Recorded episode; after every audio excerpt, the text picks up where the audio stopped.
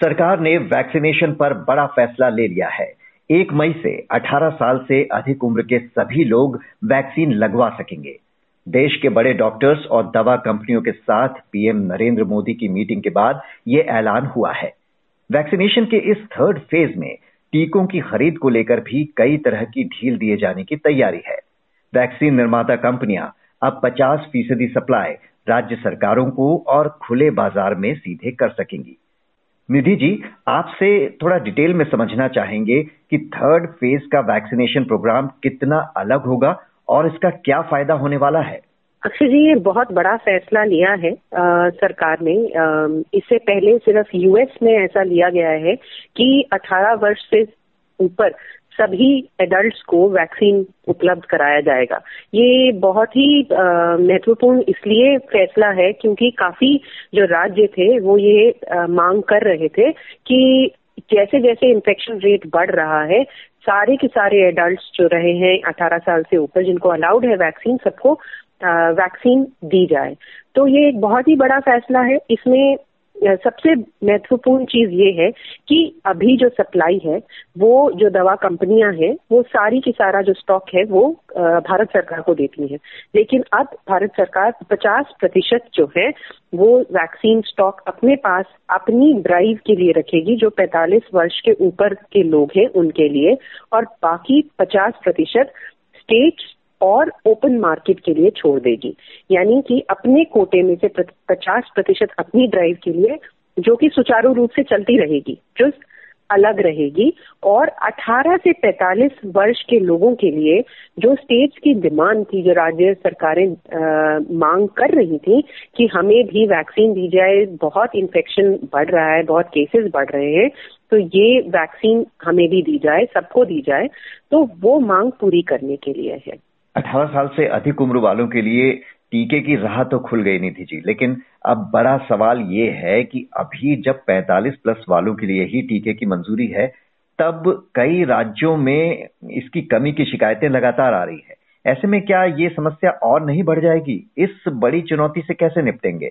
देखिए जो केंद्र सरकार है, उसका ये मानना है कि जितनी मांग होनी थी, जितने लोगों को टीका लगवाना था, वो मई तक, मई के मध्य तक पूरा हो जाएगा। जैसे कि उनको पता चल जाएगा कि कितने लोगों को जो चाहते हैं टीका लेना, जो 45 वर्ष से ऊपर के हैं, वो डिमांड उसको पूरी पता चल जाएगी।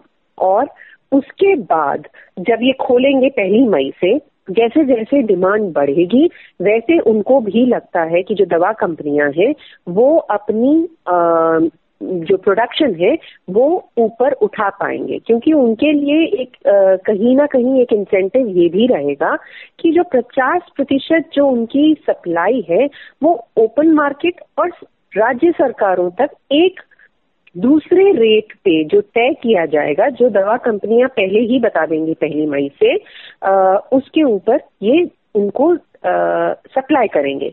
क्योंकि ये सप्लाई करेंगे अभी देखिए एक डेढ़ सौ रुपए का चार्ज जो है उसके ऊपर ही दवा कंपनियों से जो लास्ट ऑर्डर दिया गया था वो आप समझ लीजिए एक सौ सत्तावन के ऊपर लिया गया था।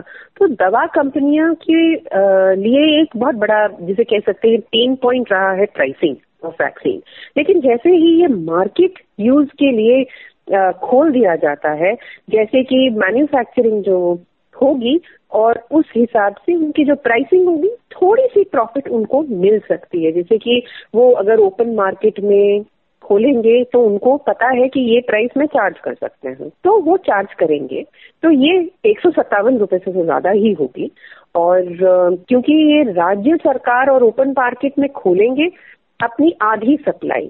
तो कहीं ना कहीं ये उनके लिए थोड़ा ज़्यादा फ़ायदेमंद होगा और प्रोडक्शन ऊपर उठेगी।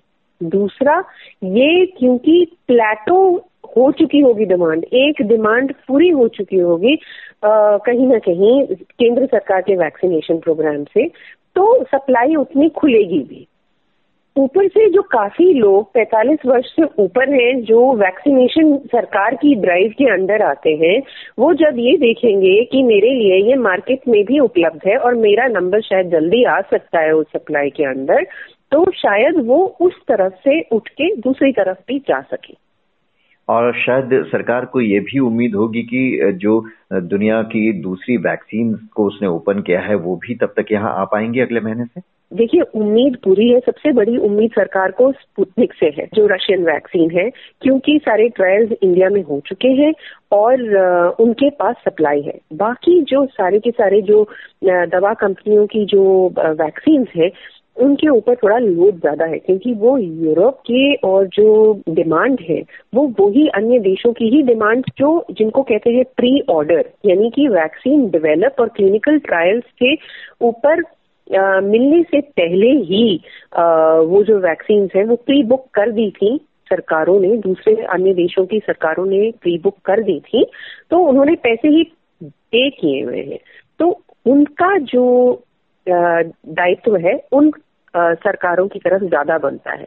तो क्या उनके पास सप्लाई भारत के लिए पर्याप्त मात्रा में होगी? ये बहुत बड़ा एक फैक्टर आ जाता है उपलब्धता के लिए इंडिया में। तो आ, बाकी तीन वैक्सीन मेरे ख्याल से जैसे कोविशील्ड हुई कोवैक्सीन हुई और शायद स्पुतनिक इस फैसले से ज़रूर ज़्यादा ज़रूर ही प्रभावित रहेंगे और ये आने की उम्मीद है। अब जो ये फैसला सरकार ने किया है बड़ा फैसला ये संक्रमण की रफ्तार रोकने और महामारी पर काबू पाने में कितना मददगार हो सकता है? क्योंकि लगातार कई नेता और यहाँ तक कि इंडियन मेडिकल एसोसिएशन ने भी अपील की थी पीएम से कि ये टीका 18 प्लस वालों के लिए खोल दिया जाना चाहिए, क्योंकि यही वो वर्ग है जो सबसे ज़्यादा बाहर रहता है, फ़ील्ड में रहता है। तो क्या अब ये मान लिया जाना चाहिए कि एक बड़ी लड़ाई हम जीत पाएँगे वायरस के खिलाफ? देखिए, बड़ी लड़ाई तो तभी जीत पाएँगे जब संक्रमण को थोड़ी रोक लगेगी। अभी वो एक वैक्सीनेशन को एक ज़रिया माना जाता है कि जितना वैक्सीनेशन हम करेंगे, उतना जो मोर्टेलिटी है, जो हमारा डेथ रेट है, जो हमारा मृत्यु दर है, वो थोड़ा कम होगा। क्योंकि कोई वैक्सीनेशन ये नहीं बोलता। सरकार, केंद्र सरकार ने शुरू से ही ये बोला है कि वैक्सीन लगवाने का मतलब ये नहीं है कि आपको कोविड नहीं होगा। लेकिन उसके सिम्टम्स कम होंगे और जो मृत्यु दर है, वो हमारा कम होगा।